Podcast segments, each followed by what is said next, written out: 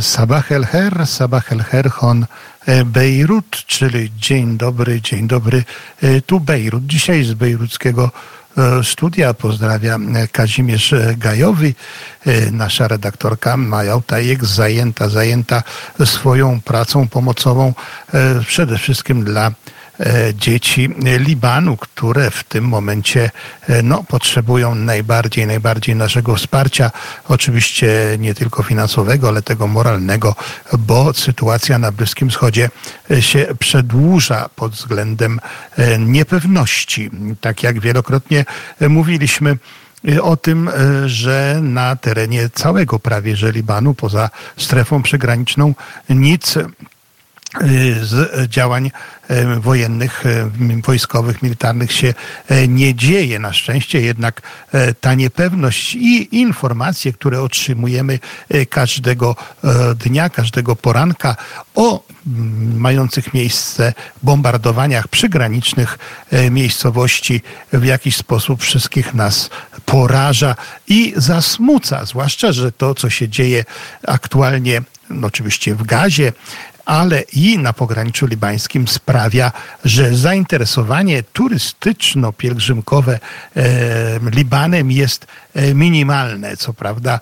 e, dziękujemy serdecznie tym wszystkim odważnym, którzy już programują e, ich przyjazdy, żeby wesprzeć Liban, a jednocześnie nacieszyć się pięknem. Oczywiście, kiedy słucham pana Tadeusza, kiedy słucham tych pięknych strof naszego wieszcza Adama Mickiewicza, to oczywiście dla nas żyjących za granicą e, od wielu, wielu lat e, na pewno w pierwszym momencie przychodzi na myśl inwokacja.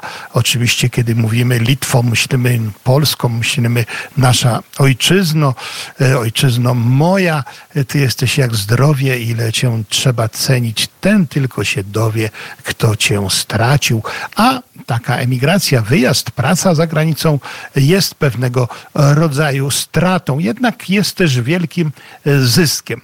I to podwójnym. Po pierwsze, z odległości, kiedy jesteśmy daleko, naprawdę dostrzegamy to, co cudowne, to, co piękne, i nie chodzi to tutaj tylko i wyłącznie o krajobrazy, o naturę, przyrodę, ale to chodzi przede wszystkim o ludzi.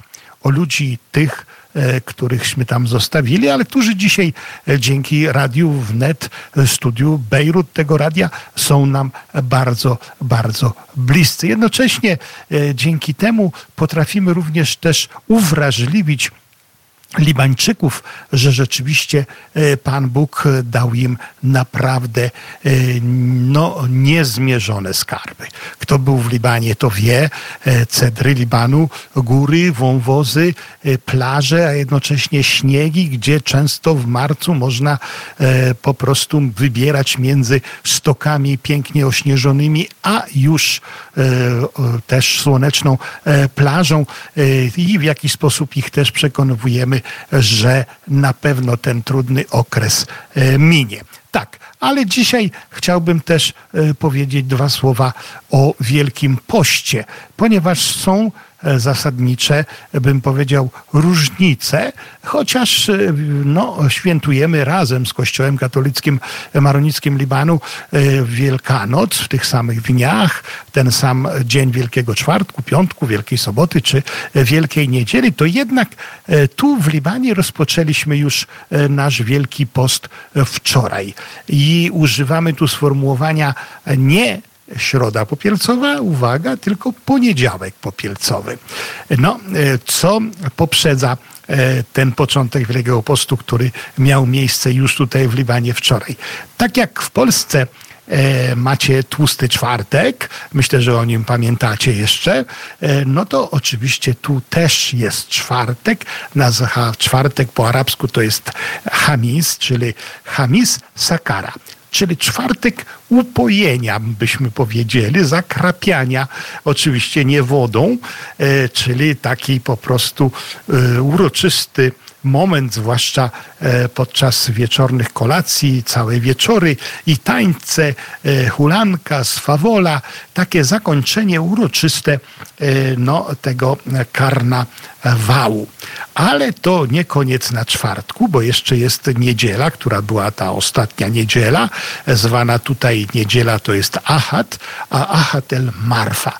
Marfa, czyli jakby takie zawieszenie wszystkiego tego, co było dozwolone w karnawale, czyli pozbycie się wszelkiego pożywienia, napojów, tych wszystkich, których tradycyjnie później nie spożywa się e, tutaj podczas Wielkiego Postu. Tradycyjnie, podkreślam tradycyjnie, bo nie jest to pod grzechem, ale tradycyjnie przez cały Wielki Post nie spożywamy mięsa i nie pijemy wina.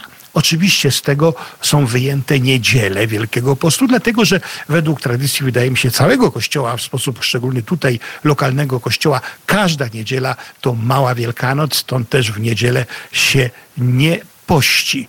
No, ale jeszcze jest pewna ciekawa tradycja, a mianowicie, że pierwszym posiłkiem e, podczas e, Dni Wielkiego Postu jest obiad, czyli praktycznie mamy taki ala Ramadan. Oczywiście myśmy byli pierwsi, czyli możemy powiedzieć, że muzułmanie niejako to skopiowali w swoim Ramadanie, dlatego że nie wiadomo, że nikt nie wstaje w nocy jeść, czyli kolacja jest tym ostatnim posiłkiem, a dopiero pierwszym jest obiad, czyli praktycznie e, często 10 12 jest po prostu takiego e, no, ścisłego postu, czyli pozbawienia się w ogóle jakiegokolwiek e, posiłku. I proszę mi wierzyć, to się daje dobrze we znaki, żeby wytrzymać, bo jeżeli się nam zdarza czasami przeskoczyć śniadanie, to jednak kiedy wiemy, że to robimy e, no, w jakiś sposób taki wolny, że to my decydujemy, że nie będziemy tego posiłku spożywać, dość to nas kosztuje. E, no, e, czasami zdarzają się e, sytuacje bardzo ciekawe pierwszego dnia Wielkiego Postu, czyli w poniedziałek, dlatego że rozpoczynamy go nie posypaniem głów, ale uczynieniem znaku Krzyża Świętego na czole. Jak to się robi? Po prostu popiół ze spalonych palm z zeszłego roku jest mieszany z wodą święconą, robi to taką maść, robi to taką maść, można by powiedzieć, i ksiądz albo diakon e, po prostu stawia krzyż na naszym czole, malując go, wypowiadając oczywiście słowa prochem jesteś i w proch się obrócisz, ale ten krzyż zostaje. I proszę sobie wyobrazić, że piękne libanki, spikierki idą do telewizji i podczas całego dnia ten krzyż na ich czole e, pięknej twarzy widnieje. I jest to przyjęte jako honor, żeby ten krzyż przez cały dzień nosić aż do wieczora. I oczywiście jest to swego rodzaju też świadectwem przed muzułmanami, z którymi się spotykamy i jakimś takim oznajmieniem, że od tego momentu e, ten Wielki Post rozpoczynamy. Oczywiście są czasami e, tragikomedie, bo e, pewnego roku jeden z kościelnych podstawił księdzu zamiast wody święconej jakiś środek żrący, tak że wszyscy parafianie nosili ten krzyż nie tylko przez cały dzień, ale przez prawie cały Wielki Post, bo to było swego rodzaju tatuażem. Oczywiście nikt się nie lamentował, nikt nie oskarżał.